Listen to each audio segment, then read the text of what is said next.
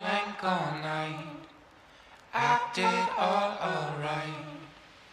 They told me for years there was no money in podcasting. Well, they were all wrong. This is an Ambiguous Podcast Solutions original podcast. podcast a podcast personally years in the oriented making. centered around You're listening topics. to Talking with Podcast. Tarashuk You gotta- with your host and founder of Ambiguous Podcast Solutions, Will Tarashuk. Join Will and his guests as they talk about anything and everything under the sun. I say this all the time. Now, Everything needs without to be further ado, let's do this. Yes, I know I have gray hair. Hello, everybody, and welcome to the podcast. My name is Will Tarashuk. I am the founder of Ambiguous Podcast Solutions, also the host of the Talking with Tarashuk podcast. But today, I am speaking with Chris Englebert, who is the founding partner and CAO of Englebert Financial. Um, fi- what is it, Chris? What's the name of the company? Englebert Financial Advisors. There it is. Absolutely. It is there That's on the lower third right there. That's why I have the lower third there just to remind me. And today we are speaking all about the police. Because Chris, you wrote a book. I have the book right here, actually, right in front of me. Let me just pull out my mixer here. Right here. Here is here is your little little handy dandy pamphlet. so I That's read this thing two or three times. We're gonna go through it, talking about P- P- Pennsylvania police officers police officers retirement account. So Chris, are you ready? Yeah, positive. Let's go. So let's just this general overview. Police officers, you know, you are an RIA and your RIA, you focus on retirement investing. You know, we did a full episode on Talking Tarashuk podcast, which I'll link down below. You guys can all check out a full hour talking about what Chris does for a living. But how'd you get so involved with police? You know, give me the backstory of your relationship with the police. Yeah, well, it's literally, literally started 30 years ago. Uh, we started doing police defined benefit pension plans as an investment advisor. And the more I got into it, uh, the more I realized it was a tremendously underserved uh, category as far as individuals go. Uh, you know, so police officers, uh, you know, nowadays most of them go to college. They then get, you know, trained. Uh, they then become, you know, a, a- a cop on patrol, and they're out there. Um, and and you know, really, what what they don't understand is they don't understand the basics of, you know, their defined benefit pension plan, their 457 or their drop. And so what ended up happening was over the years, as we talked to more and more police officers, you know, they kept saying to us, "You guys have a tremendous knowledge." Uh, in this area, you know, you should really write a book. And so, you know, finally uh, during COVID, what do you do when everybody's, you know, locked up at home? You do those projects that you never had time to get to. And that's where we came up with financial planning and retirement strategies for Pennsylvania police officers. And what we're really trying to do is educate them literally from the start of their career to obviously the end of their career. Now, uh, I give back to the community because there's a couple of uh, uh, police officers training centers around. And so, uh, in, in another couple of weeks, I'm going to go down and speak to a graduating class of young police officers. Because again, you know, there's the business of being a police officer, but the problem is they just don't get any information on what happens during the end of their career. And that's really what we're trying to do. And, and it's very specific knowledge uh, you have to have when you're talking to police officers. So. Right. Well, it's very it's very hard being a cop. You know, cops get a bad rap, sometimes deserved, sometimes not deserved. You know, we're not going to touch upon social issues on the police in this podcast. That's why you're here. You know, sorry, not this time, maybe next time. Um, but when it comes to police officers, you say now is one of the best times to become a police officer, which you know, avoiding that sticky subject, I, that's that's hard for me to believe. Is it because? Well, why? I'll let you. I'll let you. I'll let you tell me before I kind of pre- prematurely assume why it's now is a good time to be a police officer. Let me hear it, Chris. Well, it's it's a tremendous time because literally only 10 short years ago, you would have municipalities post uh, officer, police officers jobs, and they would get 50, 75, 100 people saying, Hey, I want to become a police officer because the pay is good, the benefits are great. And oh, by the way, I get something called a defined benefit uh, you know, pension plan when I go to retire. But obviously, over the last six, seven years, the media, the stigma has really caused a lot of young people not to consider policing as a career, and they're making a huge mistake. Uh, the, the number one reason why is the starting pay is the highest that I've ever seen it uh, since I've been uh, counseling police officers. Uh, you know, they've got to pay them more because they're competing with warehouse jobs. Uh, you know, they're competing with other, you know, higher paying jobs. So naturally, you got to pay more. The benefits are really, really good. But more importantly, it's a numbers game. I had a police chief tell me the other day that in a county, they had uh, 200 applicants countywide for open police positions. He said after the written test, uh, 40 of them failed. They had 160. And then you had to do an in person physical fitness test, they had 60 no shows. So he's like, we're down to 100 police officers for the entire county. And he said, what's going to happen is out of the 100 no shows, you then have to do a background check, and 30 to 40 are going to get bounced out with the background check. So you're going to have 60 candidates for potential 200 slots that are going to be opened for new police officers. So there's a real cry for getting, you know, manpower and women power. We're seeing a lot more women uh, becoming police officers uh, now ever, than, than we've ever seen before. But the other thing that's happening is that it used to be that you know policing was kind of you know you'd work 10 or 15 years as a police officer maybe make sergeant corporal lieutenant but the real gig to get is obviously to become a police chief and the problem was there was always very hot, highly qualified police officers but they could never become a police chief now in our area in southeast pennsylvania literally 50% of all the police chiefs are going to be retiring in the next five years. So that means there's a tremendous room for advancement out there. So if you become a police officer uh, and you do a good job, uh, A, you're going to get paid well. In fact, I have young police officers, literally 25, 26, 27 years old, working overtime, making $100,000 a year. And now there's room for advancement, which there never was really before up until the last couple of years. So I, I can't ever describe. I mean, I know you know, because of the social issues, I know because of the stigma, a lot of people don't think about policing. But again, it's literally the best time I've ever seen to become a police officer now. Well, that makes sense. I mean, the jobs are there. The availability is there. I mean, it's, it's you know, it's basic supply and demand. And you mentioned, you know, you got to pay them more. That was a big theme of the podcast we did together. You got to pay workers more. Mm-hmm. Um, but I do want to say the police chiefs because you brought it up, and that was like the most surprising part of this book.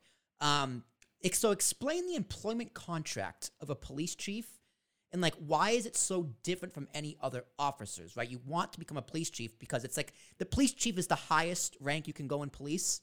Right yeah so you're the police chief of whether it's a small municipality a borough mm-hmm. or a large township. You could have anywheres from eight officers and you as the police chief have to become one of the law enforcement officers. You go out on patrol you ask you know answer calls etc right. or if you got a bigger police department you might have 80 or 90 uh, police officers and you're the police chief and then there's assistant chiefs and captains etc but uh, again i write a chapter in my book why you want to become a police chief because if you can find a smaller police force uh, they're cry- crying for well trained police chiefs, is what they're crying for. Now, uh, most of the time that I've seen is that the police chiefs have a separate employment contract than the rank and file. So they can put things in their contract and, you know, they have a three year or four year contract, whatever the case may be. I've seen municipalities where they've given a police chief four year contract. And just like professional sports, after two years, the township supervisors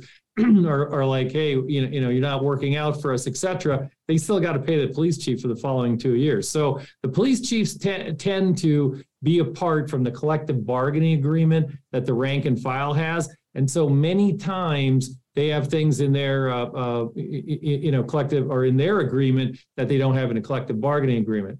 Uh, when we start talking about drops, I'll, I'll, bring that up again because that was one way drops ended up becoming very popular uh, is because the, they would put a drop in to get rid of the police chief. Well, then the rank and file, you know, by law would end up getting it. So, you know, police chiefs are a good gig if you can get it. I mean, one of the things I see happening over and over again um, is you know there's a lot of training that goes into being a police chief, uh, a lot of specialized training, and that's a, another reason why law enforcement is becoming more attractive is because there's getting to be a lot more training than there ever was before. But what I see happening is a police chief will retire and rather than sitting on the beach, a small municipality will call them up and saying, Hey, can you please come and be our intern chief for one, two, three years? Uh, you know, to help turn our department around and get it more professional, et cetera. That goes on all the time. And so there you are as a police chief. Uh, you've already got your pension, and now you're going to, you know, be employed again uh, for a couple of years. So if you can get it, police chief's a good gig. Well, you touched upon it too, right? A lot of them are going to be retiring, so you get these new guys coming in or girls coming in. You know, they're going to be young. They might be, they might still be green, um, especially with police police officers in general, just dropping like flies, just quitting the force. You know, they're going to need training. And so who's better Yeah. to train them than a, a, a- a former chief? They become a consultants. Right, Yeah. so like, would they would they still get their retirement benefits because were they technically not retired? Like, how would No, no, they they end up they end up literally retiring and collecting their defined benefit pension, and, then they, turn like a- around. like a consultant? Okay, so it's like yeah, it's and then they turn, yeah, yeah, exactly. Yeah, then they turn around and get paid again. Uh, and many times I have numerous police chiefs, retired and active, as clients, and our biggest problem is how to shelter that money. Uh, y- y- you know, from taxes is what it ends up becoming. So That is that, that, that is a sweet gig. Yeah, no no complaints there from being a police chief. Okay, so let's actually talk about the basics: retirements um, and pensions. Right? When it, if someone was going to ask me about a month ago, how do policemen retire? I would have guessed a pension. Right now, someone my age doesn't really know what a pension is, or Right. or like we have they don't really exist anymore. Right? Like I know my my mother was a uh, in a school um, social worker for a high school for like years and years and years. I think she has a very small pension. My uncle Phil Yep. worked for the airlines. He has a very small pension. Um, but I would have guessed the most common thing for a cop or a fire department's public service would have been a pension. So, pension 101. What is the defined benefit pension for police officers? Yeah, so it's a great question. And, so you're exactly right. In the private sector, back in the 60s, 70s, and 80s, uh, uh, you, know, there was something called a defined benefit pension. And people like, oh my gosh, what's defined benefit means? Well, it's the name, defined benefit, which means when you go to retire, your benefit or how much you're going to get paid is spelled out for you. So in the case of Pennsylvania police officers, they're covered under a state statute called Act 600.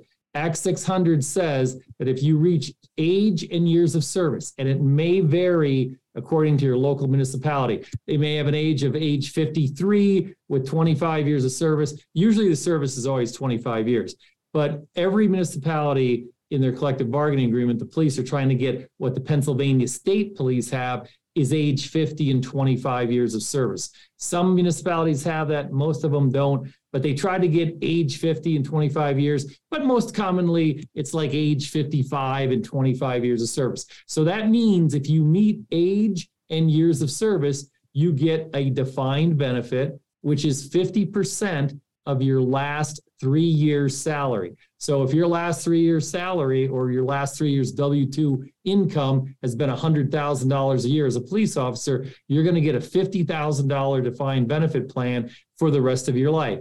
It's very attractive because, again, like you said, the private sector doesn't have it. The only people that have defined benefit plans anymore are police and teachers. And lo and behold, our practice, we've been starting to get a lot of teachers as well because we understand how these defined benefit plans work. Now, the good thing about a defined benefit plan is that it's literally a payment made to you every month for the rest of your life. So if you're a 56 year old police officer, you're going to get paid that 50, 60, 70,000 dollars a year. Remember, again, it's 50% of your last 36 months of W 2. Yeah, let's Um, let's, let's let's pause right there, Chris, because I want I got I got to explain, explain that math to me. So let's just say keep it simple numbers, right? They make hundred thousand dollars each year for the last three years. Yep. So that means that the average would be hundred thousand dollars. So they would get fifty k, one hundred fifty k, or is something? So this would be fifty. No, they get, yeah, they get $50,000 a year for their last, for their pension. So it's, the it's 50% of your last three years. Yeah. Okay, and that's every year Yep, they get that every year. It's until they typically- die. Yeah, until they die. And so that that's that's the good news about it is that you Mhm. get this fifty thousand dollars. And now, many times I say to couples, I'll have a police officer and his husband or wife retire, and I'll be I'll say to them, "Do you understand that your pension is the equivalent of having one point two million dollars in bonds?" And the wife looks at the husband like, "We have one point two million dollars." I'm like, "You don't have it, but if you had 1.2 million, that's what I need to generate a $50,000 a year pension. So they get that pension. The good news is they get that $50,000 for the rest of their life. The bad news is we obviously have inflation. So if you retire at age 56, with a $50,000 a year pension, actuarially, you're probably going to live to 86. Now, I know some people say police officers die sooner. Yeah, maybe, maybe not. I mean, medicine is a lot better than it was 20 years ago.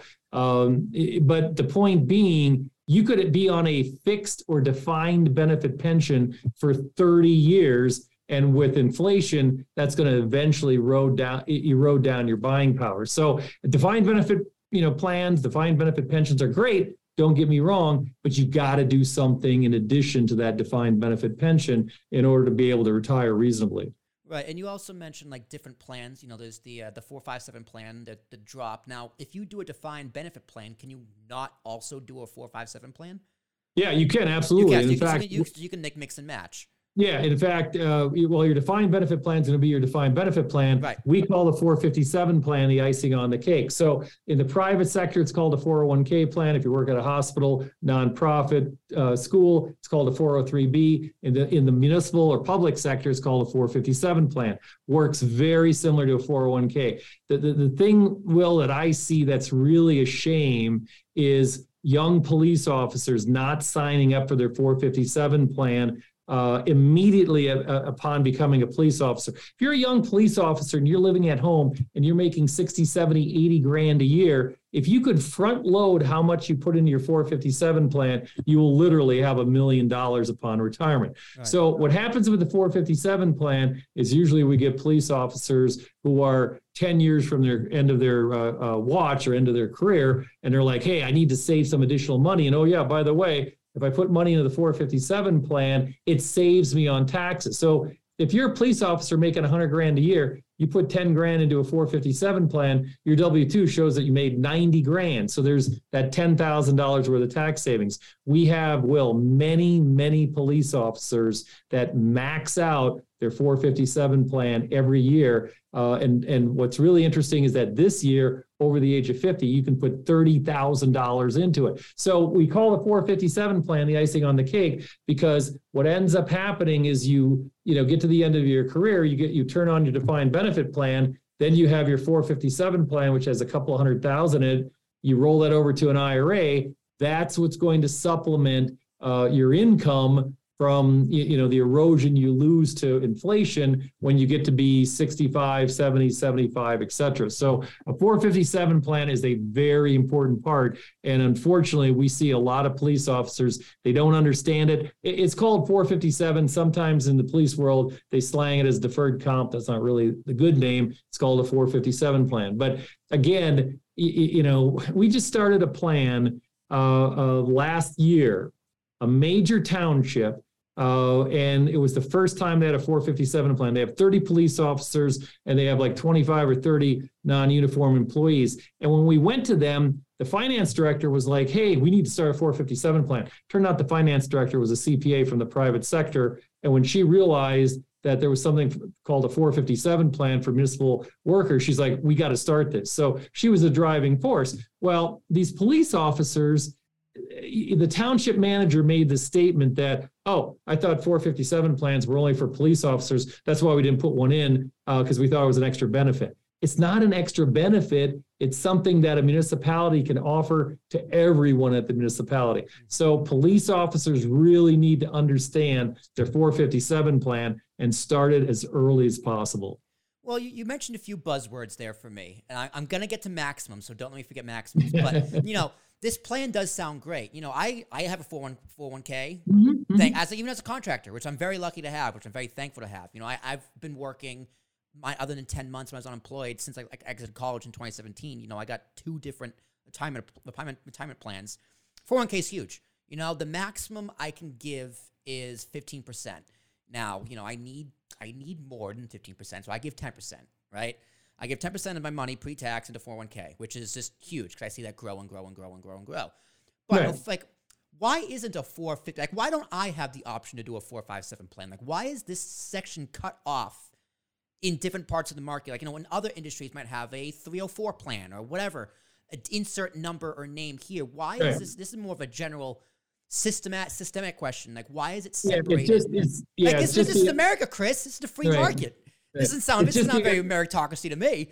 Yeah, it's just the IRS code. It's, it's really the IRS code. Uh, the IRS code, portion of the IRS code says, here's what a 401k is, Mhm. and here's who it's for. Here's what a 403b is, here's who it's for, and here's what a 457. So their their 457 plans and 403b plans are a little bit different than a 401k plan. Uh, there's some things that you have to do. We do 401k plans at our shop, but really, you know, again, the main point about the 457 plan is it's for municipalities. Uh, you know, it's really who it's designed for. Um, you know, it's got some things in it that I wish it would have. Uh, for example, the di- main difference between a 401k and a 457 plan is in a 401k, your employer can match. So if your your employer puts in four percent and you put in four percent, you can get a match. Well, in a 401k, and this is getting in the weeds a little bit, if your employer puts in a match, you could still put in the maximum, uh, which for 2023 under the age of 50 is 22.5.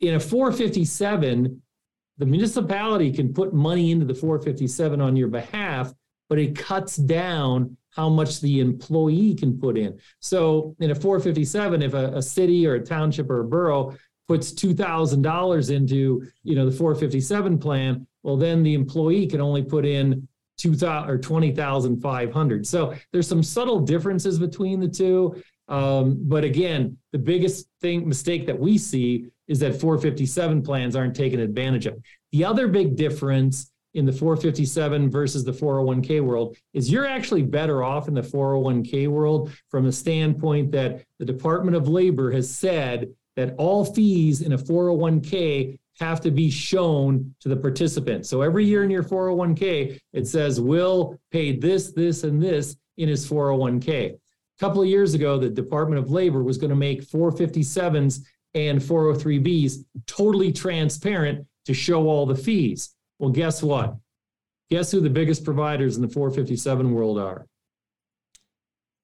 Couldn't tell. Insurance companies. Oh, They're course. insurance companies. Yeah, of course. And and so I just got a 457 today. We have a product called Pontera, Okay. where if we don't actually uh, manage the 457, if, if we're the advisor to the 457, I got a, a, a we have a product called Pontera where I can actually manage the police officer's 457 plan. So the police chief, you know, said, "Hey, I want to do that." Because I could never get into this municipality to to be a 457 provider, so I said, "Sign up for Pontera. I'll manage your 457 plan for you. I'm telling you, Will, I got on there and I looked at the fund lineup and I looked at the costs. The costs are almost double what people pay in the 401k world. I, I'm not kidding you. It's it's a little insane. But again, the Department of Labor about seven, six, seven years ago was going to say we're going to make all the costs transparent. The huge pushback came from the insurance industry because they didn't want to show all the costs and have them transparent. jig Because guess up. what? The They're they're jig is up. charging so much more. So Probably you know again, too. yeah. Oh, there's no question about it. And and and so the 457 is good. I mean, we run a 457 Mhm. uh, uh, like a 401k. We show all the fees. Our fees are hyper competitive. Uh, but when I see some of these other 457 plans run by other uh, uh, companies, uh, it- it's it's you know it's not good. But again, you know, an officer should take advantage of their 457 plan. No question about it. Right. So. All right. Let's okay. Let, let me touch upon maximums real quick. Maximums annoy me. Right. Like, why is there a government mandated max maximum mandate on how much Yeah. money I can save for my retirement? Right. I guess you can just open multiple accounts. I'm sure there's loopholes and things you can do this, that, the other. But the idea of like the maximum amount I can contribute to any account is just like why? Why? Yeah. Other than this, you want to be ridiculous. Like especially like, like a Roth, right? A Roth I- IRA. Sometimes it makes Yeah. sense. Like a Roth, I guess, can make sense because it's, like, it's tax, probably taxes more than anything else. But maximums just annoy me. It's it's it's, it's a thorn in my side. I agree with you. I mean, if we're going to solve the retirement problem, I mean, they've been raising, I mean, people don't realize this, but 401ks, 457s, 403bs, uh, 10 years ago, the maximum you could put in was about $14,000. So right now, if you're over the age of 50, you can put in $30,000. If you're under the age of 50, 22.5. And they, they are indexing how much you could put in for inflation finally. But I, I agree with you because uh, you know, you would see people saving a lot more money. I mean, if you get a husband and wife working, the kids are gone, you, you know, college is paid for, the house is, and they're making a combined income of 200, $250,000. If they could sock away 50, 75 grand a year in a 457 plan or 401k or 403b, that would be huge. But I, I agree with you. Uh, there should be, you know, a much higher maximum that you could put in. Yeah. So, if, I, if I got the cash to save, yeah. let me save it. Let me save Well, and you bring up you bring up a very important point because we see this quite a bit uh, where we see people becoming inefficient with what they're saving. Mhm. And what I mean by that is I'll see a police officer putting eight grand a year in his 457 plan, but he's got 50 grand in a savings account.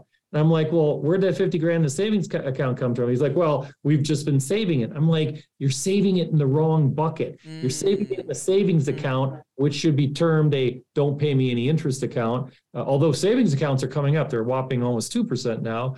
Um, but the, the point is, you should be putting more money into your 457 plan if you are inefficient and have too much money in a after tax account is what you should, should end up doing. So, Yeah. No, my savings account is just a digital sock drawer at this point.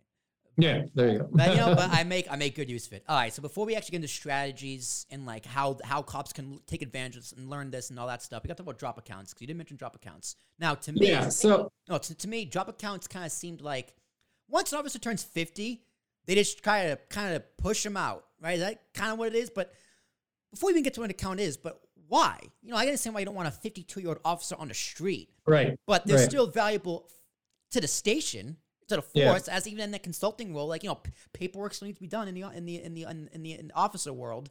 So 50, Yeah. 50 is also not that old. 50 is new thirty. Um, Right. So why why why?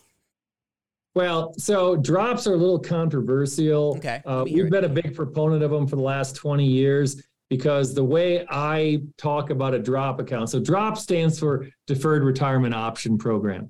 So a municipality can put in a drop account for three years, four years, five years. Basically, technically, the police officer retires. They calculate his pension. He's still working, but they put that pension amount in a sub account that when he is done, that money rolls over to an IRA. So let's say well, we're going to use the example that they have a three year drop. Mhm. And the police officer, his last three years, he's averaged 100 grand a year, which means his pension is going to be $50,000 a year. That means a drop account is going to get $50,000 put into it each year. He's still going to be working, but really what it is, it's two things it's a human resource management tool and it's a retirement option. So in the private sector, they've done early retirement options for the last 30 years. I mean, in my career, I've seen AT&T, Lucent, here's here's one that'll date you, Bethlehem Steel. They all did early retirement packages where they would get senior guys and they'd say, "We're going to pay you this much to basically go away." So it's the same thing with the drop. And and and you're right. Uh, it, it typically is not as attractive to younger officers. Like if you're if your municipality has uh, for your retirement age 52 with 25 years of service, you may sit there at 52 and go, I don't really want to retire. Well, maybe they need to have an incentive because every police officer will tell you policing is a young man's sport. You don't want to be a 50 year old police officer with your gun belt, your vest on, getting in and out of your patrol car, you know, 15, 20 times a day. Mhm. If you can move to an inside job, administrative job, obviously you can last much longer. If you become a police chief, captain, lieutenant, et cetera, you know, those are what I call non-contact sport policing, but you can last longer. But again, what, what ends up happening with most police forces is municipalities, when they hire police officers, in a perfect world, they'd hire a police officer one every year over a 10-year period of time. Instead, what happens is municipality grows and all of a sudden they're like, hey, we need eight police officers. So they hire eight police officers in a two or three year, two or three year period of time. Mhm. So what it ends up happening is as these officers get closer and closer to retirement, some of them, you know, are, are don't have any incentive to retire. So you as a municipality have to say, wait a minute, how do we get these guys to retire? We put a drop in. Um, and there's been some very interesting twists on how the drop works. Because again, let's say uh, your retirement's age 52 with 25 years of service. You have a three year drop, you're going to be a police officer until you're age 55. You're still working as a police officer, obviously, to get the drop. What happens when you're done being a police officer? The drop account rolls over to an IRA. Your 457 rolls over to an IRA. You have a really nice IRA that's in conjunction to your pension. But I've seen situations, and this goes back to what we were talking about as far as police chiefs, where we had a police chief who was 70 years old that refused to retire. The municipality said, We're going to put a drop in, a three year drop. If you enter the three year drop, you're going to be getting X amount of money at the end of three years. He entered the drop immediately. At 73, he finally was done being a police chief and he ended up retiring. Unfortunately, he died a year, uh, a year later. That but, job, that job kept him alive, Chris. I'm telling you.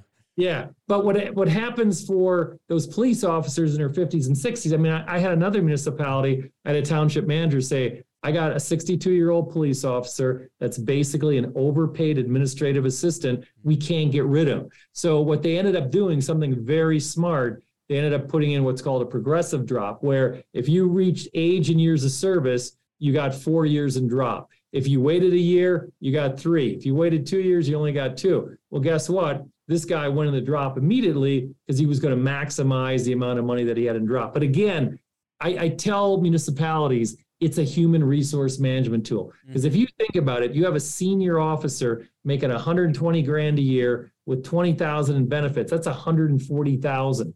Um, you, you know, what ends up happening is that when you finally retire him, you can actually hire two younger police officers to replace that one older police officer. And if you're a good municipal manager, what you do is you watch the people and drop. It's the same with the police chief. You watch your guys and drop and you say, hey, listen, this guy's two years into a four year drop. We better start hiring younger officers and get them trained up. So when this guy does retire, we can hit the street. I, I had a conversation with the police chief uh, just the other day. He was beside himself. He's a small force. He's got eight uh, guys on his force and three of them are in drop and they're all leaving this summer. So he's going to have five officers and he cannot ret- he cannot hire new officers fast enough to replace these three. So in, in some cases, it's a good human resource management tool. In other cases, you better use it as a resource management tool. right. It's, it's only so many people can have on the floor. It's kind of like a,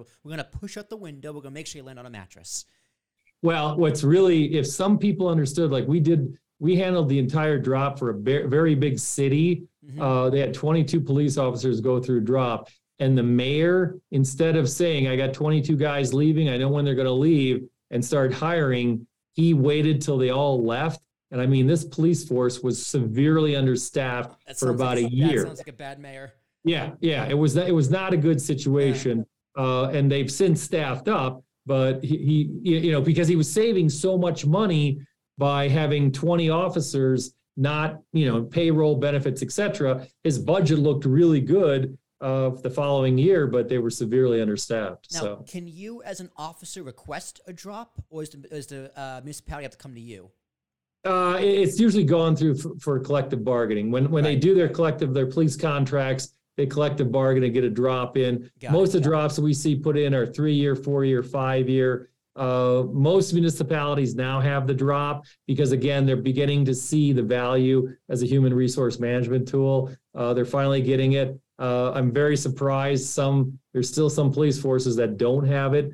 Uh, they're either been fed wrong information about how the drop works, or you know, it's just it, there's a lot of uh, animosity and jealousy sometimes between you know administrative officials who are non-police officers going, well, you know, I'm running this township or I'm running a city, and when you retire, you're going to get a defined benefit pension, and I'm not. And oh yeah, you're going to get this drop, and I'm not. And so sometimes, you know, for the wrong reasons, there's some animosity. But the good city managers, township managers, borough managers understand how to use it as a human resource management tool. And for the most part, uh, in Southeast Pennsylvania, uh, a large number of the municipalities have the drop in place. So, all right. Well, Chris, that covers chapter one.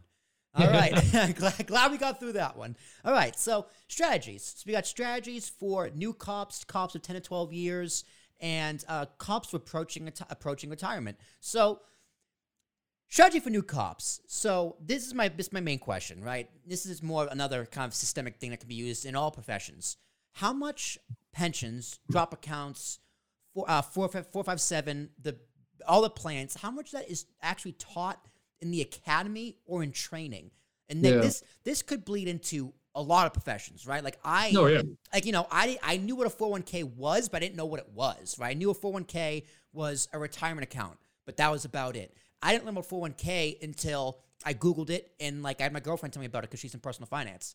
But I think this could also be huge for like college athletes as well.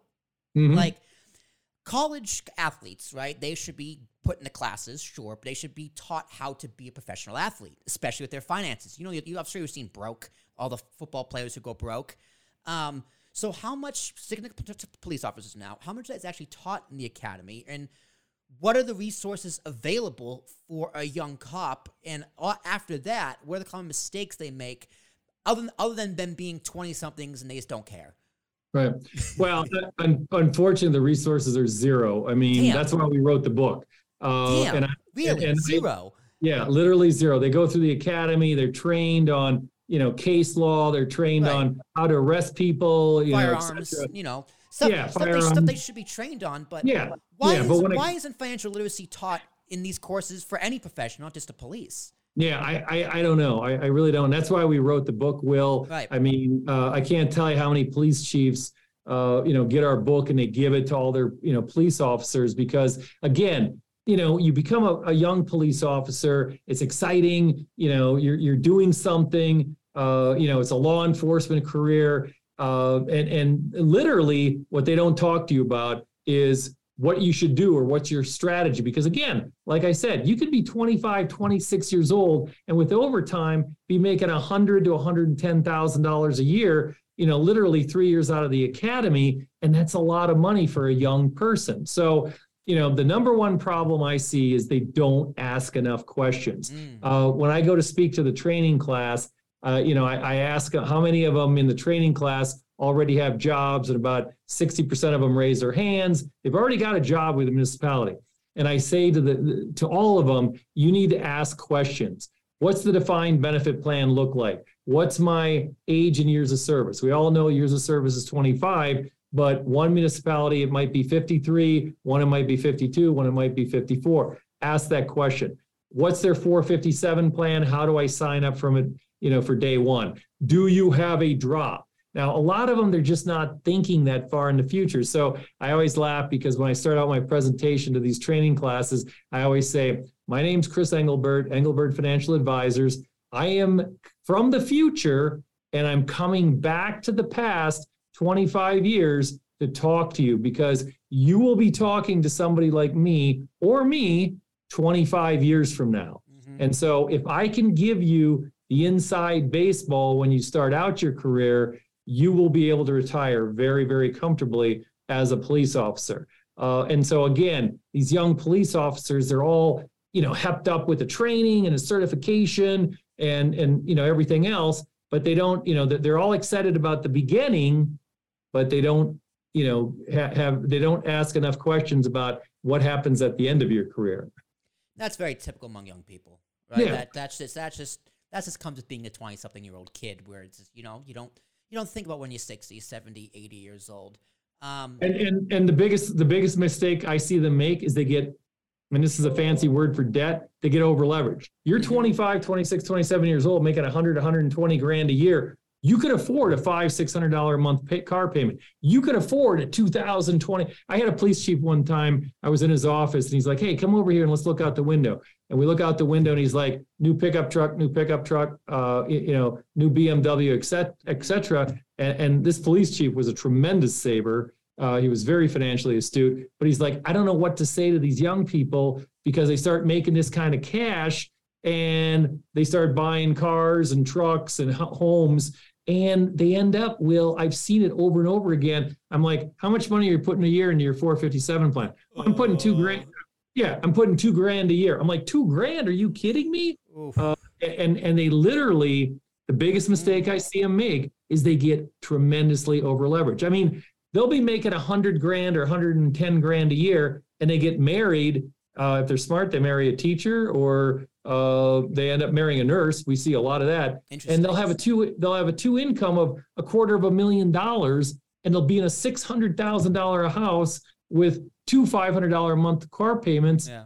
and they're not they're not putting enough money in their four fifty seven plan. So Well, you you you you, you got to beat it into them, you know, metaphor- Yeah. metaphorically. Like, listen, you can have both. Like, if, Right. if I was making if I was making one hundred fifty thousand one hundred fifty thousand dollars a year, you know, I already save as much as it is with as much money as I make. You know, it's not crazy amount of savings, but I, I put money away for a rainy day or things I need. Mhm. But some people don't do anything, which is you know. But if I but my point is, if I had one hundred fifty thousand dollars, you know, I would live that lavish lifestyle. I would travel more, right? Um, Right. I would. I wouldn't. I actually I don't care about cars, but like you know, I would upgrade to a different apartment when this lease is up, right? I would get a luxury building with a gym and a foyer and the doorman and all that fun stuff, right? But I would still make sure I put away more money. I had ten percent um, of my 401k. I would move up to fifteen, right? Yeah. I would open a Roth. I would do these other things and budget in the lifestyle I want to live. So you guys got to pretty much just teach them. You can Well, do both. If you, and don't- you don't need three trucks, you can have two trucks. You're right. And it's funny you say that because we had a young officer at a township. He just transferred from Philly. Uh, you're getting a lot of Philly cops, obviously living in the city of Philadelphia. Yep. And you can transfer a 457 to another 457 plan, just like you can do 401k to 401k. And so he was starting at this township, and I said, okay, you know, let's transfer your 457 plan.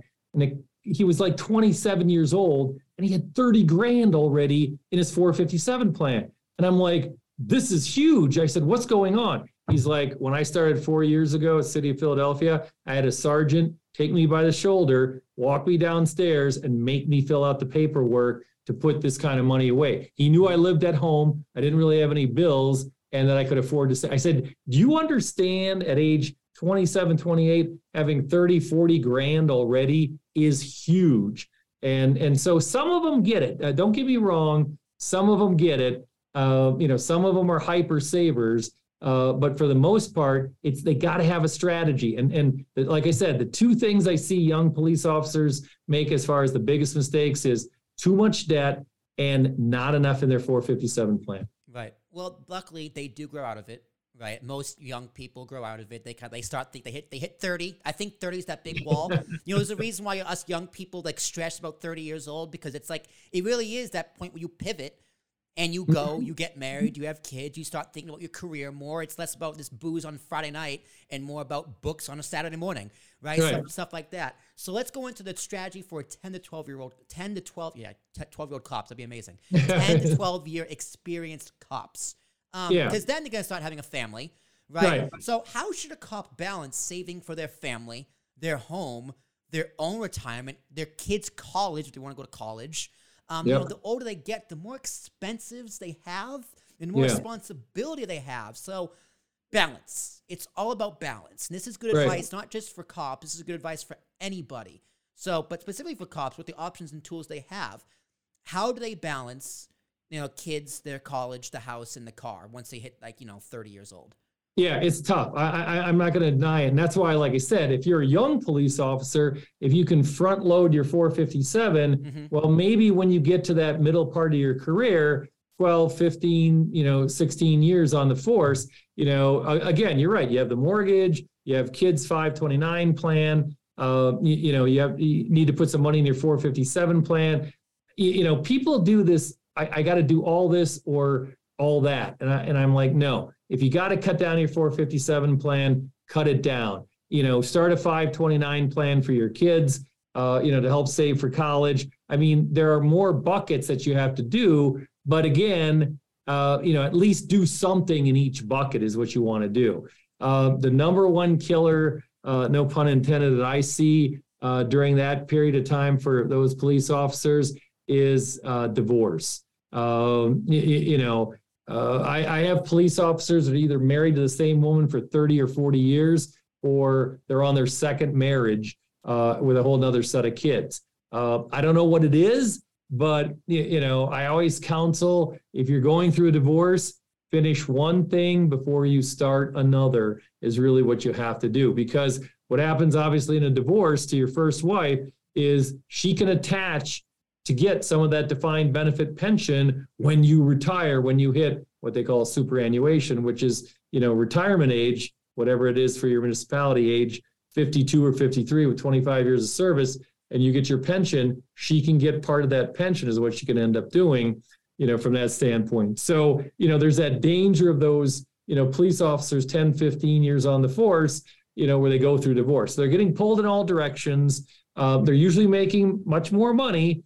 Uh, but again, they've got the house, they've got the kids. Uh, and, and so what I say is, you know, again, don't over leverage don't buy too much of a house you know uh, again a two income couple you know police officer a nurse or a teacher could easily afford a $600000 home but hey what about a 400000 or 450000 or you know something more modest so that you're not squeezed so tight unfortunately in the 457 plan world police officers depending upon the 457 plan can take a loan out uh, and and we see police officers that get too much debt, they get overstretched, and they're constantly borrowing against their 457 plan, you know, to try to make ends meet. And I'm like, you're you're really, you know, depth charging uh, in a bad way your retirement because a 457 plan is supposed to help you once you retire. But if you're borrowing against it, you know, and, and again, not all police officers do that, but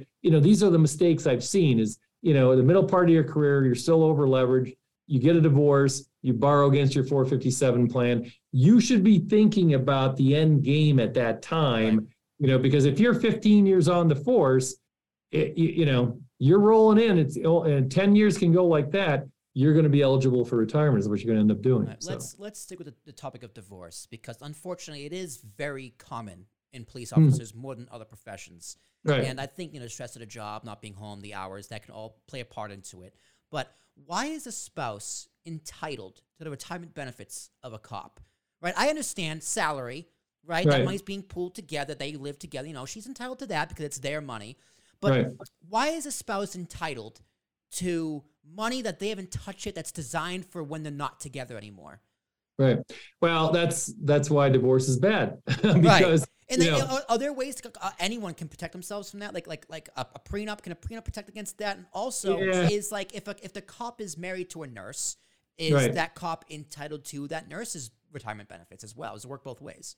Right. Well, typically a nurse doesn't have a, a, defined benefit pension. That's why these defined benefit pension plans are so valuable because it's a asset. Like I said at the beginning, you know, it's worth 1.2, 1.4 million. Now, so let's say a police officer gets divorced. Uh, it, it, so again, how much she could end up getting uh, uh, from the pension depends upon how long they were married. If he was a police officer for eight years and then they were married for 10 years, uh, and then he retired after 25 years, she's only going to get 10 25ths of that pension. She's not entitled to it all okay, well, unless yeah. she has an extremely good lawyer. Now, the other fallacy out there is that if you're going through a divorce, you can't get a lump sum payment for this defined benefit pension. I've had a lot of bad attorneys call me up and go, "Hey, uh, you know, my client would like to get a lump sum from this defined benefit pension." I'm like, not under Pennsylvania law. You can't pay out a lump sum for that portion. So if she's going after his pension, she can get a part of it depending upon how long they were married, et cetera, but she can't get a lump sum. What I always counsel police officers to do is give other assets give assets out of the 457 plan, equity out of the home, do whatever you can to protect that pension. Because if you think about it, you retire at age 52, 55, 56, whatever, you could have 30 years of that pension benefit being paid to you. Do you really want to give a portion of that to an ex-spouse, especially if you end up getting remarried too? So there's there's some things, there's some strategies that you can do uh, you know, typically a prenup is always a good idea, no matter if you're a police officer or not. Uh, but again, you, you know, anytime there's a defined benefit pension involved, you're vulnerable for them going after that that pension. All right, Chris, I got a I got a I got a quote from this book right here. It's on page 18 from this chapter. Quote, I strongly urge a police officer to give up other assets such as a house to protect not having to give up 50% of the defined benefit monthly income. That, my friends, is a bold statement. That is yeah. a very bold statement because houses are incredibly valuable. people re- re- rely on their house for retirement and inheritance. You know, when my grandmother passed away, God let rest her soul, she left multiple properties to my mother and her sister. Mhm. And guess what? My parents retired off of them. Yeah. So Well, you, you're gonna tell you're gonna tell me this. If, so if you're in divorce, it's, hey man, give up the house more than these cop benefits. Yeah. Well, and it depends how much equity you have in your house too. I mean, if you Mm, if you have okay. a six hundred thousand dollar house that's you know you have free and clear and it's worth six hundred grand, you're not going to give up all, all you know uh you know the equity in the house. But again, that defined benefit pension, literally, if you if you do the math, you're talking. Let's say your officer you know retires and he's getting a fifty thousand dollar a year pension and he gives up half of that. That's twenty five grand. He could be giving up that for twenty years that works out to be five hundred thousand dollars. Mm. So again, you know, let's say our our officer is getting divorced, you know, has a four hundred thousand dollar house and he has three hundred thousand in equity. Might be smarter to give up much more of the equity to his soon-to-be ex-wife than to sit there and pay her fifty percent of you know the pension for the rest of his life is what it ends up being. So yeah.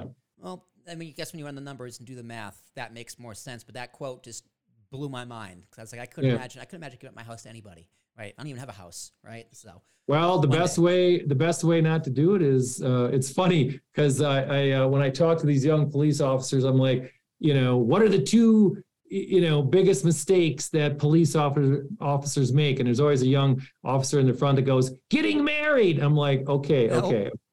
I said no. The two biggest mistakes they made is over over leveraging too much debt and not saving enough in their 457 plan. Mm-hmm. But it's funny because younger people are very sensitive, you know, to divorce nowadays, which rightfully should be. But police officers have to be even more sensitive because they they have a valuable asset in their defined benefit plan. So, Well, people need to start looking at marriage as what it is in the eyes of the law. Right? You know, Yeah. marriage is great. You know, I love my girlfriend. I'm sure we're going to get married. The whole lovey dovey ceremonial, right? You know, we do the wedding, the honeymoon, the bridal shower, all that fun stuff. But at the end of the day, a marriage is a legal piece of paper, It is a Yep. legally binding document that connects your taxes and your money. yep. Sign a prenup. And, Sign a and prenup. and you know, uh, so it was funny because we had an officer got his pension, he uh, retired, he got divorced. So his first wife got 50% of it. Well, then he got remarried again two years later, got divorced again. oh my God. And now, you know, he kept coming to the pension board meetings going, is there any way I can get more of a pension? Because I'm paying for my first wife. 50% of it. My second wife, I can't pay her any more out of the pension. I have to write her a check. And then he turned around and got married the third time. I'm like, you got to be kidding me. So, you know, again, wrong partner, man. yeah, exactly. You know, finish one thing before you start another, but you have to realize obviously your vulnerability, vulnerabilities as well, how vulnerable you are. Right. So, So that brings us. Okay, let's say we got the cops who make it. You know, happy, happy wife, happy life, or happy husband, happy life, whatever, whatever, whatever floats your boat there. Um, approaching retirement, right? So you're getting down towards the end. You recommend tracking every pay stub during the last 36 months, which is the last three years. So let me ask you, what tools are available to help police officers do this? Are there apps? Are there AI that can kind of track it? Or is it really done by hands and up to the like whose responsibility is it? More the municipality, or is it more the officer?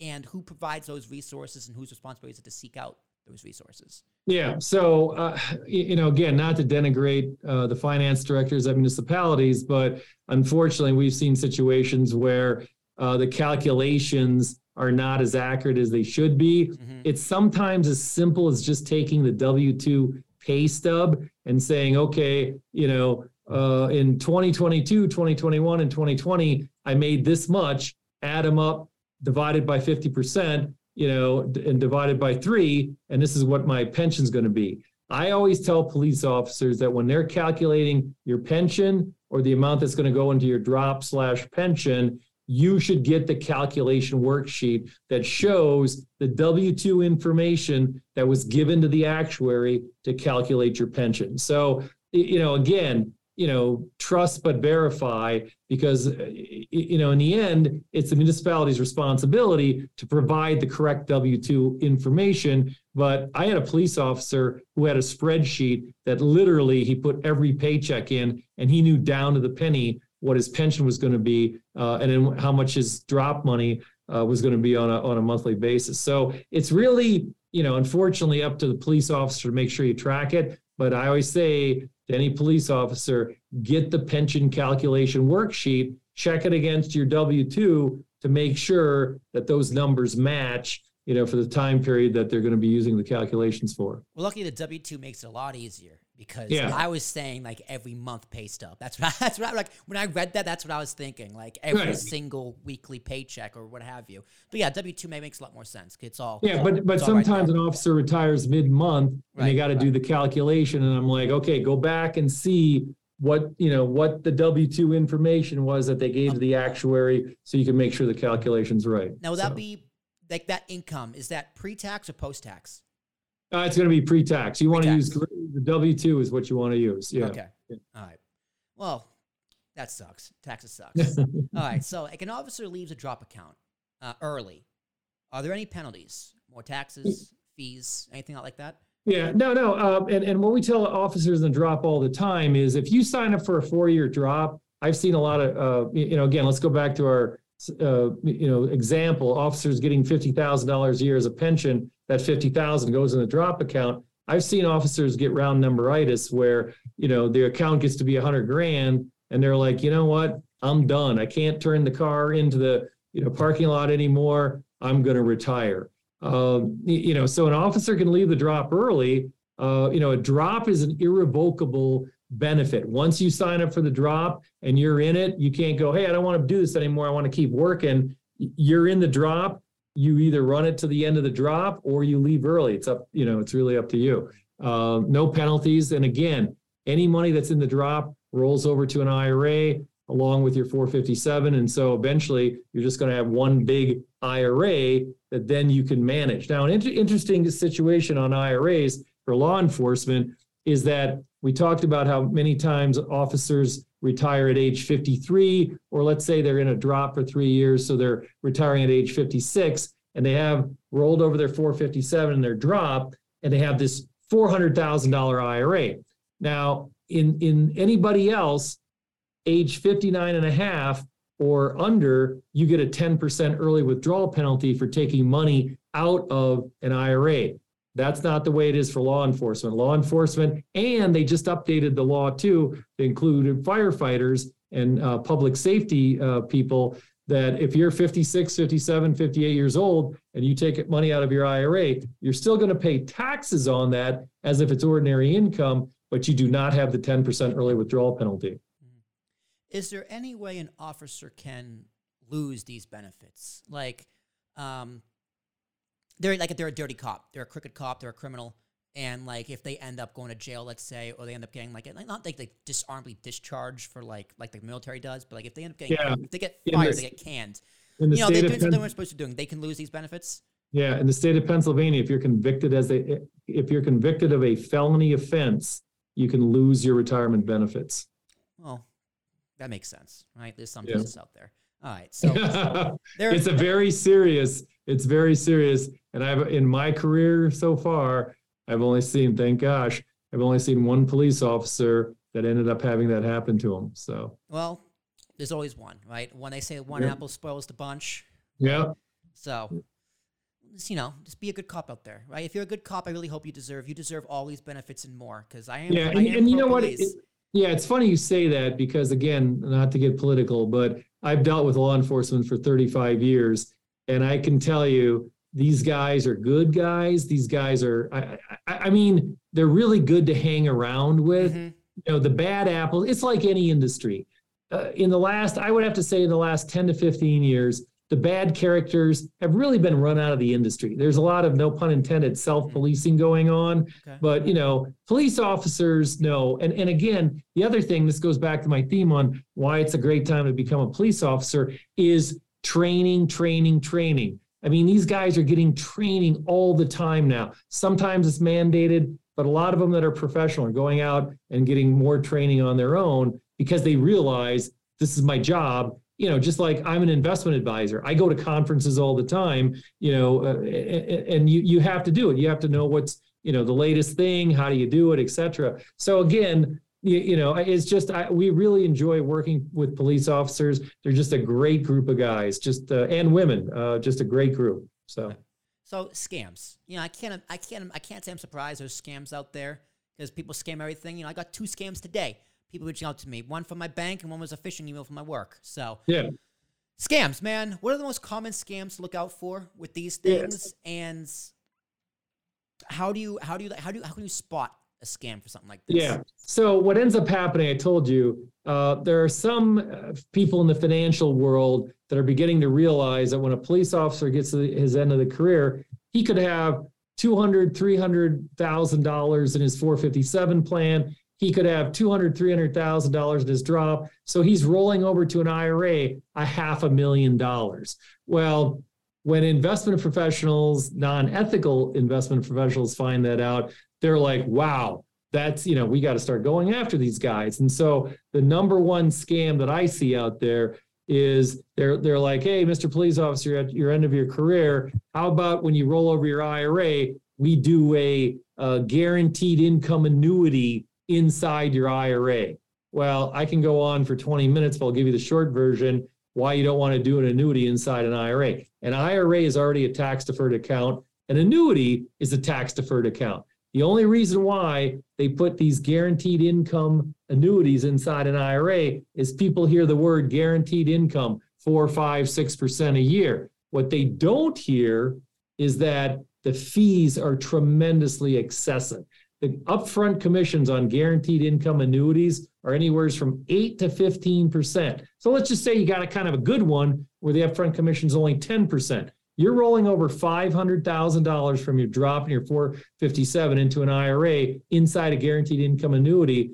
You just made that guy a $50,000 commission. Now, the other thing is your money is locked up forever because what ends up happening is they have super high declining back end sales charges that start out at 15% the first year, 14 the second, 13, 12. Literally, they go on for 15 years because they want to lock up this money. Now, they'll say, what, what we're doing is we're going to give you a guaranteed income of 5% whenever you turn the income on. An officer hears guaranteed income and he's like, wow, man, that's what I want. Well, okay, if you leave it in the IRA inside the guaranteed annuity, you know, guaranteed income annuity for 15 years and then turn the 5% on, okay, you're going to be getting 5% a year, but you're paying upwards of two, two and a half percent a year for that privilege. You are much better off rolling that account over to an IRA and hiring an investment advisor who's going to run a portfolio for you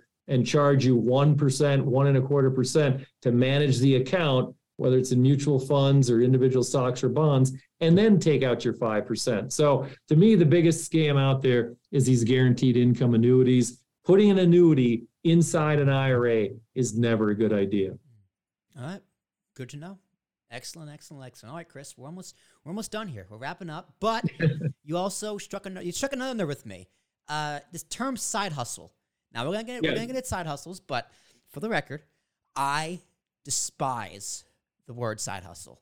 I hate the term side hustle. This as a friend, please never use that term in front, in front of me in front of me ever again. All right, so side hustles because here's, here's why. There's no such thing as a side hustle. A side hustle is a second job. Right? Like Right. people say, is your podcast a side hustle? No, no, no, no. This is a full time job. I just do it while working another full time job. Right? Weekends, mornings, afternoons, whatever. So the term side hustle, it's a common phrase. So we'll, we'll, we'll use it. So when it comes to police officers having second jobs, as I'm, Right. as I'm going to call them, any restrictions? Every every industry has conflicts of interest. Yeah. Like other, other than other than working for another municipality, I can't think of one. Like if a cop wanted a landscaping business they do on weekends or their time off, I can't see it being an Right. issue. But bureaucracy's a bitch. So any any Yeah, I- conflicts? Yeah, I haven't I haven't really seen anything. Most of the second jobs I, I've seen are you know landscaping is very popular with police officer officers. Training companies have become extremely uh, you know think about these Mm. guys. They go through twenty years of training and they can turn around and create a co- company, a training company, you know, to leverage their knowledge off of. That's becoming very popular. Um, y- you know, consulting uh, has become popular too. But again, you know, the, the profession kind of lends itself to that because, you know, many times you might have four days on and three days off. Uh, and so you work a four 10 hour day. Well, now you got three days off. and you can go do landscaping, cut down tree, you know, whatever the case may be. But I, I've seen many, many of the entrepreneurial police officers out there. I, I would have to say, you know, side hustles or second jobs are, are very prevalent amongst law enforcement because, you know, again, some of them, you know, go drive, you know, cars you know, because they can provide protection that the average citizen, you know, th- these guys are, you know, trained to carry a firearm. So, you know, if you have somebody that's like, hey, I, I need a, you know, limo ride here or whatever, and I need, you know, more heightened security, right. that's what they end up doing. I mean, a lot of them, um, I, I, some of them uh, get into the whole uh, crime scene reenactment, uh, where or or traffic reenactment, where they start a second career, second you know side hustle where there's a you know an accident happens mm-hmm. and the police officer writes a report but for the court they have to you know really you know create the picture and do that. So i have an officer that does that. There's a lot of guys that are doing processing uh, evidence. Uh, you know something happens and the evidence has got to be processed in a certain chain of custody we all learned that with oj simpson mm-hmm. so that you know it's done the right way so there's there's a lot of like I said, there's a lot of specialized training. Uh, you know, these guys get that they turn in and they leverage off of it. Uh, and and to me, I think it's a good idea because what ends up happening is again they end up retiring. You know, typically rather early, mid 50s, and you know they're like, hey, I need something to do for next you know next 10, 15 years. Yeah, and they one right to the other. Yeah, I mean, I, I have a police officer who's wildly successful. Uh, he started a training company over 10 years ago. He never even went into the drop uh, because he was making so much more money from his training company. And now he's a retired police officer. His training company is doing extremely well. He's an extremely intelligent police officer financially, not just because he has me as his advisor, but from a strategic standpoint, what he did to set the company up, what he did to, we helped him with his retirement plans. He's got a very, very good game plan. Uh, and, and you can do that if you have a second job. You can set up different retirement plans because, you know, let's say in a second job, you make an extra 20, 25 grand a year. Well, you can set up a one person 401k and shelter all that money in addition to, you know, what you're doing as a police officer. Right. So, uh, out because it's already extra income anyway. Yeah, exactly. So, so I, I see a lot of them. Uh, you know, some of them just treat it as, as a job, but for the most part, I see a lot of, uh, believe it or not, a lot of entrepreneurs, and that's why I always tell you know, when, whenever you ask a police officer, you know, they're like, you know, like my son's thinking about becoming a police officer, and I, have grilled him over and over again because I said every police officer I've said talked to has said don't get a criminal justice degree and you know totally worthless degree yep, when agree. it comes to law enforcement. What you want to get is a business degree, and you know that's really what they need mm-hmm. is a business degree mm-hmm. to understand you know what what to do with their second job. So it's interesting. My, my, my buddy of mine from college, he was a criminal justice major, and now he sells commercial real estate. So. Yeah it's, it's very yeah. it's very valuable what he did with that. So right. shout, shout, out to my buddy Kevin. I'm glad he's doing well. The landlord Good. on Instagram, he's doing very very well. Um, so post retirement, you tell this story of a captain who paid off his boat and got a high tax bill. And Chris, the story just broke my heart. You yeah. advised him to pay it off over four years to avoid taxes. Yep. So he didn't, and he got the huge ass tax bill. yep. My question is this: Why is the system, meaning like the money withdrawn considered income? Well, it, it all ends up in an IRA. Like I said, the drop right. money, the 457 money ends up in an IRA.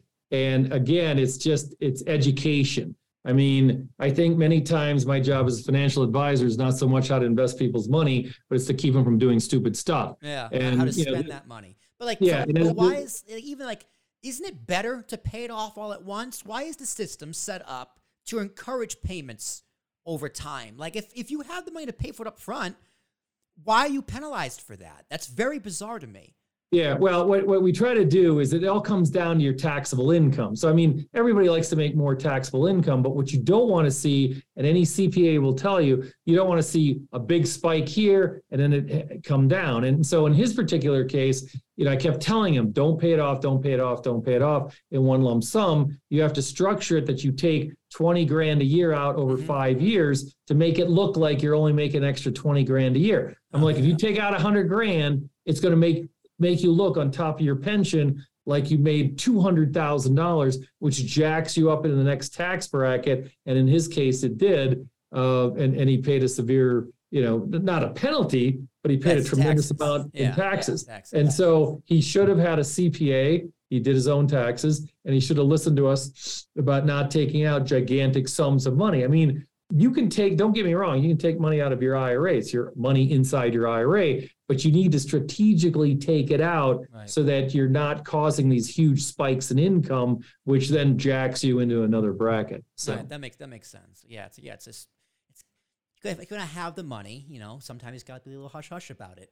Right. Yeah. You got you have a you have to have a strategy to pay it off. And I've seen, you know, we had one officer literally buy a farm and I said, You're gonna get crushed, but we broke it up over two separate years, you know, that he took the money out and he ended up buying the farm and he ended up paying the taxes on it. But, for the most part, you know, the, the ones that you know come up with a strategy, you know, for example, one of the other questions I get is, Hey, I'm gonna retire and I want to pay off my house. My first question is, well, what's your mortgage rate? And everybody answers the same thing. Oh, I owe 100 grand. I'm like, no, no, no. I don't care how much you own. What Yeah, is your rate? rate? Oh, I refinanced two years ago. My rate's 2.75%. I'm like, you are never paying that off because you will never see a mortgage rate at 2.75%. So even if you're retired, that's the cheapest money you could possibly have.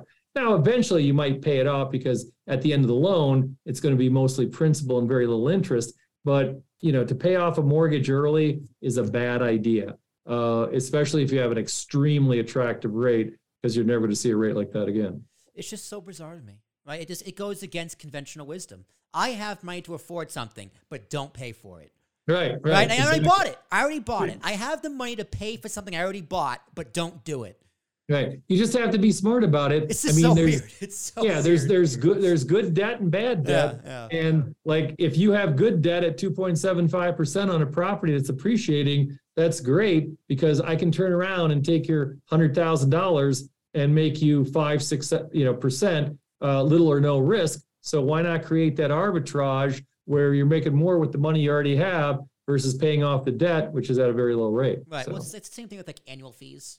Look, I like I understand commission, right? You're doing a job, you're doing a service. You need to be paid off the money you make for them. That's Right. you know that's just quid pro quo. That makes sense.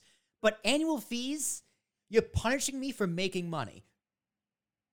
Yeah, well, the way we operate at our, our shop is uh, we're a registered investment advisor. So, for example, if somebody rolls over 457, uh, you know, drop account to and it's a hundred thousand dollar account, we charge one and a quarter percent. So that's you know twelve hundred and fifty dollars. We bill it quarterly. It's not twelve hundred and fifty each quarter. It's about three hundred dollars. Um, and it, it, what's good about doing that is that we are really engaged. I had a famous uh, uh, banker tell me one time, he's like, you want to take a little piece of the business as it goes by. Don't charge them a lot up front. Don't penalize them if they leave. But we are very cog- cognizant because I'm trying to get that hundred thousand dollar account to two hundred thousand to five hundred to a million. At a million, we we drop down to one percent. But again, all the transactions inside that account, you don't pay any transaction charges. You buy a mutual fund, you buy a stock, you you know, buy a bond, CD, buy or sell. Nobody pays transaction charges anymore. You may pay a tiny little platform fee. Some mutual funds charge a five or ten dollar platform fee for the custodian. But all in all, the main reason why you want to char- be charged a management fee is because that person that's managing your money is trying to make your money grow. I, I have people come to me all the time and they're like, oh, my guy hasn't called me for two or three years. I invested a hundred grand with them three years ago. I'm like, oh, and I look at what they invested in and it was, you know, basically what they call uh, front sales charge mutual funds. I'm like, well, did you gi- give the guy any other money? No, we haven't given him any money. I'm like, well, he made his commission up front. Uh, he's not really interested in talking to you unless you give him some more money. So the industry has really gone to a management fee, uh, which I think is good. Uh, y- y- you know, because obviously everybody's got skin in the game that way. Right. Well, that makes sense, right? You're it's again, it's a service, right? If it is just kind of just looking at it, like, writing a report, you know, I'm here if you need me. You know, I have I have a financial advisor through Ameriprise, which is my investments are for, right? You know, I talk to him maybe once a year around tax season, to see where I'm at if I want to make a move. Or I'm like, you know, keep an eye on it. That that that does that fee is deserved because he's actually you know doing something. Yeah. Yeah. So that makes sense. All right, Chris. Last the last thing, the journey of the three officers. You got Officer Long Term, Detective Doubter, and Chief Procrastinator. I bet you came up with those all by yourself. Oh gosh, and, and, and like I said, I you know I got to be careful not to put names with them, but Well, of course, you know, right. You can't. yeah, so you I- can't. You know, in my so I, I I've seen these officers over and over in my career, and that's why we came up. But you know, officer long term, young guy, uh, you know, may not be super financially astute, but he knows he needs to save money. He gets right in as a police officer, puts money in his 457 plan, Mhm. tries to put as much as he can. Uh, you know, doesn't uh, over leverage, buy too big a house or a car. You know, gets married. Uh, you know, he understands that there's an end game here, is what he ends up doing, and, and he's preparing them. And hopefully, by us writing our book and getting it out to younger police officers, they realize I need a strategic plan early on in my career.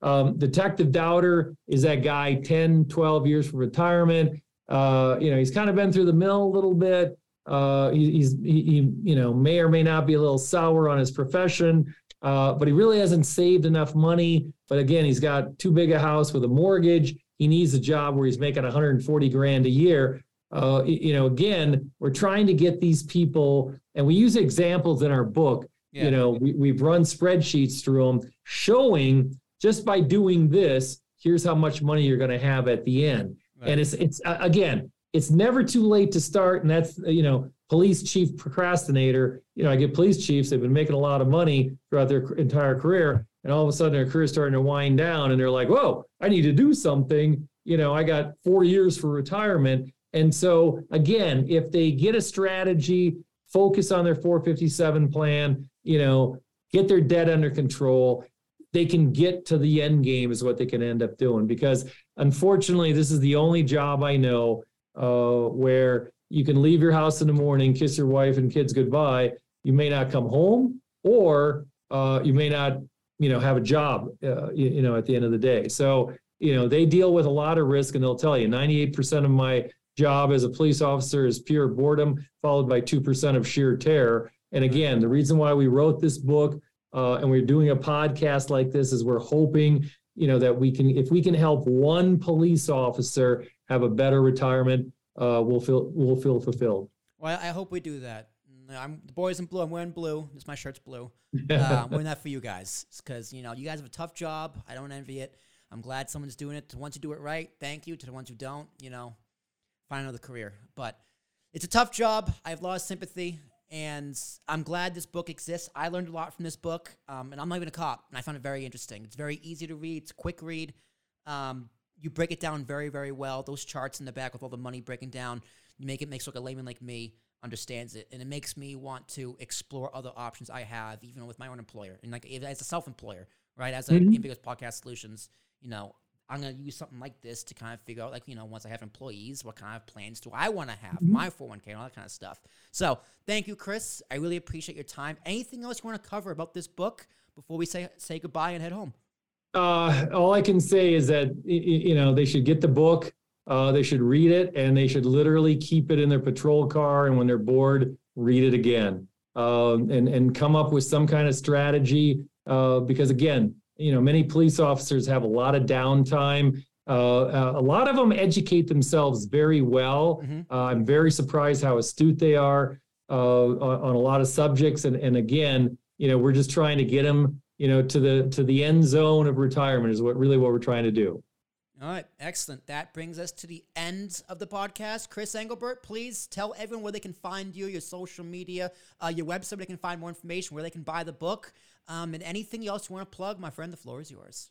yeah great thanks will uh, so you go to our website uh, uh, it's literally englebertfa.com www.englebertfa uh, it's E e-n-g-l-e-b-e-r-t-f-a.com go to our website many videos for police officers are on our website there along with other educational videos you can download my app on your smartphone i have an app so if you text chris e c-h-r-i-s-e to 36260 you'll get my app on your smartphone why do you want my app on there the first page uh, of my app is a great way to contact me text, call, email. We text a lot with police officers. We know you guys love to text. Uh, and so you can text me at any time. My cell phone's on there to answer questions. So download my app by texting Chris E, C H R I S E to 36260. We do videos uh, literally on a weekly and monthly basis. There are a lot of good educational videos there too. But again, I can't say enough about my about our website uh, because again, we do a tremendous number of videos on our website. Uh, it was funny. I had a police officer. We actually have three 45 minute videos, and this podcast is going to be on our website as well. But I've had officers tell me they've watched our videos numerous times to educate themselves. So it's a great resource. We hope to be a resource. Uh, our book's available there as a special offer to any podcast listeners uh, uh, here on the Will Tarashuk podcast. If you contact me by emailing me, Chris, C H R I S, at Englebert, F A, E N G L E B E R T, F A dot com, email me, tell, tell me you listen to the podcast. We're going to send you the book for free. Uh, so just that's one of our thanks for listening to the podcast. Anything we can do to help, we're here. Excellent. All right, Chris, thank you so much. And everyone on the Talking with Tarashuk feed, my name is Will Tarashuk. It's T as in Thomas, A R A S H U K. Also, not the Talking with Tarashuk feed. It's going to be on multiple feeds. Who knows what's going to be? It's going to be everywhere. My name is Will Tarashuk. I am the host of Talking with Tarashuk podcast. This is going to be released on that feed as well as any of the feeds in the near future. Chris's website, my website, YouTube. Subscribe to us on Talking with Tarashuk. If you want to be a guest on Talking with Tara Tarashuk and be like a situation just like this, we can talk about anything. Hey, if you're a nurse, you want to write a nurse book, you want to do a podcast just like this, the Talking with Tara Tarashuk podcast is a service to you. And that means you get the full audio, you get the full video, you get me as a host, you get to see this mug for a full hour and ask insightful questions. Um, it's a lot of fun. I love, I love doing this. I then go back and cut a lot of clips. So for this particular podcast, going to have about eight to 10 long form clips, about five to 10 minutes, about 15 to 20, and maybe even 25 shorts. I think Chris, our last podcast got 36. Went a little overboard. so we'll we'll see how many I can get out of this. But you also get clips, download links for all of those. You can use them across your website, anything you want, as well as social copy. The social copy I use for my podcast distribution, as well as YouTube, Facebook, LinkedIn, um, TikTok, Instagram Reels, the whole nine yards. Email me, will at apspodcast.com. It's P O D C A S T.com. And we'll see you there. But until then, y'all take care.